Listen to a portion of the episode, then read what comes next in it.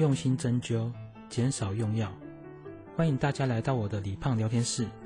让我们来一起进入中医的世界。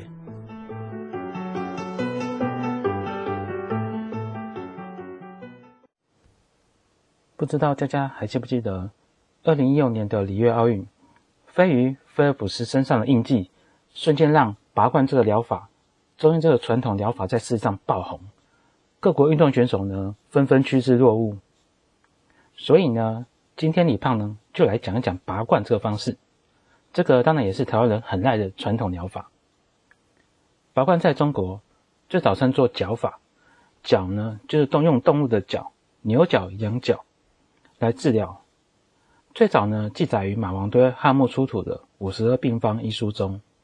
是专门来处理外部痔疮的方法之一。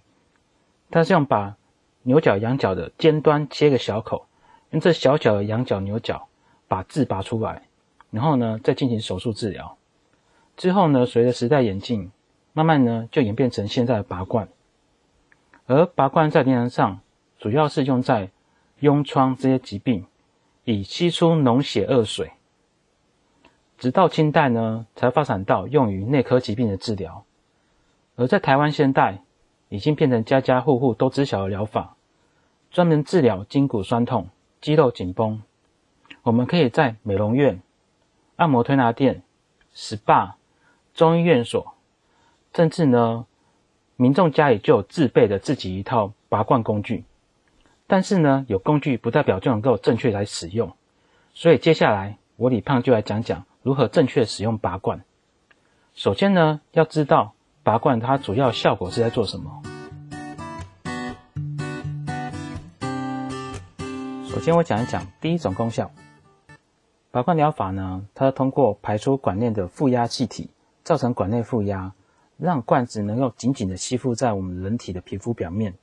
使局部迅速的肿胀充血，有时会产生淤血。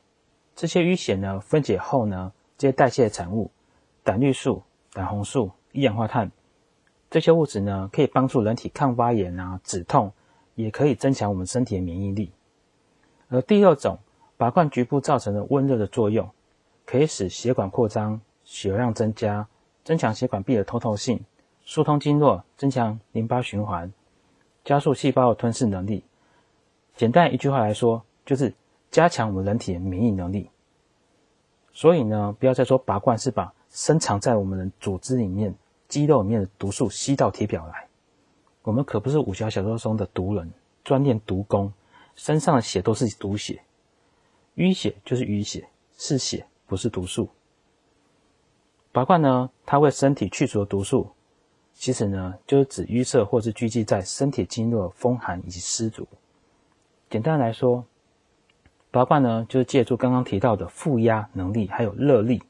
这两种功用呢，提高我们人体的免疫力，改善气血循环，疏通经络，借由这些排出解决掉身体的风寒湿毒。一般来说，拔罐的步骤呢，我们医师会先了解病人的状况以及病情，从而决定说到底需不需要使用拔罐疗程。如果确认呢需要使用拔罐疗程的话，我们可以让病人选择一个自己觉得舒服的位置，例如躺下啊、坐下或是趴下，然后呢医师会选择在合适的穴位上进行拔罐，透过真空吸罐将管内的空气抽出来，形成负压环境。而拔罐时间呢大概在五到二十分钟不等，一般当然大概都是讲十分钟左右。如果拔罐时间过长，会使起水泡的机会变大。另外啊，如果病人是老人家或小朋友，进行的拔罐时间呢则需情况减少，如果不舒服呢就赶快拿下来。至于呢，有人问为什么拔罐之后皮肤颜色有时候会黑色，有时候会红色。在中医观点中，拔罐后的皮肤颜色代表着身体不同的状态，或是可能有疾病的存在的可能性。如果是紫黑色，它代表着我们身体供血不足，气血不畅通，或者是身体带有寒气、寒凝气滞。如果是紫黑色又有深浅不一的块状，那些深浅不一的块状呢，可以就可以区分寒湿在身体的严重程度，至于红色的斑点，而且带有局部发热，通常代表着我们身体有热症、实症，身体蕴含热毒，或者是体质比较阴虚，导致火气旺盛。阴虚火旺之人呢，通常出现在常常熬夜的上班族，或者是年纪大老人家身上出现。至于是暗红色的斑点，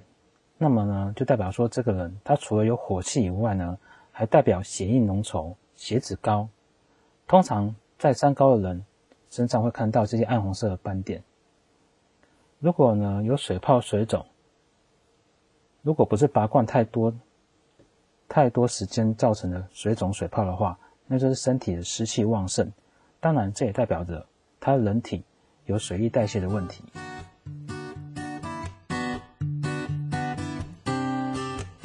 接下来呢，就进入常见的拔罐问题。拔罐疗程呢，应该相隔多久进行一次？如果病患在拔罐疗程中出现急性的病痛，例如不小心跌倒、扭伤，或者是打球摔伤，或者是感冒发烧，这些都一样。李胖建议呢，可以等这些病情比较缓和，等到病痛比较少了之后呢，再进行拔罐。如果是属于慢性病痛，我却建议拔罐疗程中相隔五到七天，每次疗程呢大概十分钟上下。我刚刚有提到，最好是大概十分钟，太短呢有时候效果出不来，太长呢又会伤我们人体的皮肤。要怎么看鉴别诊断呢？就是一旦身体不舒服，就马上停止拔罐。啊，也有人问，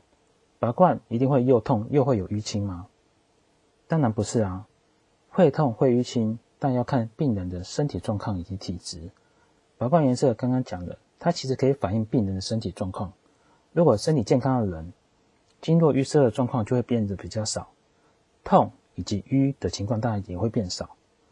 如果拔罐后痛淤非常明显，因为代表说你身体呢，它的湿气寒气可能很多，甚至热气也多，所以需要呢多加调理。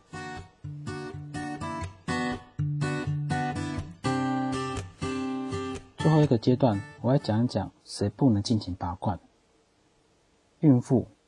很有出血性疾病的病人，以及有皮肤过敏的问题，还有心脏问题，以及皮肤十分松弛的老人家，这些人呢都不该进行拔罐。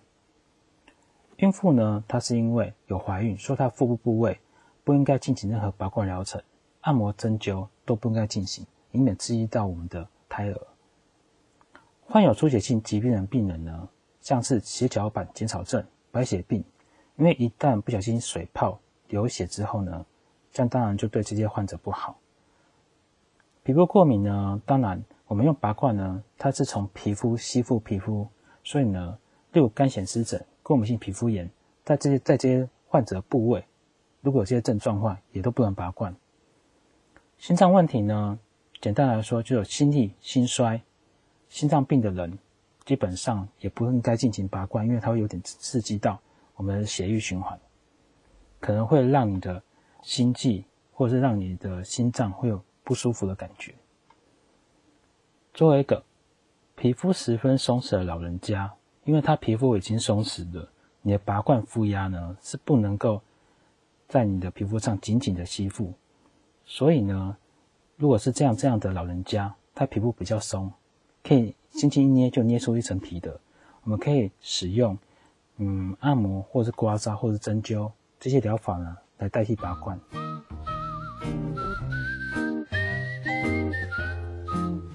其实今天的主题拔罐呢是应该放在上个月来讲，而上个月推拿按摩呢应该是这个月来讲，我一不小心搞错了顺序，不过没有关系啦。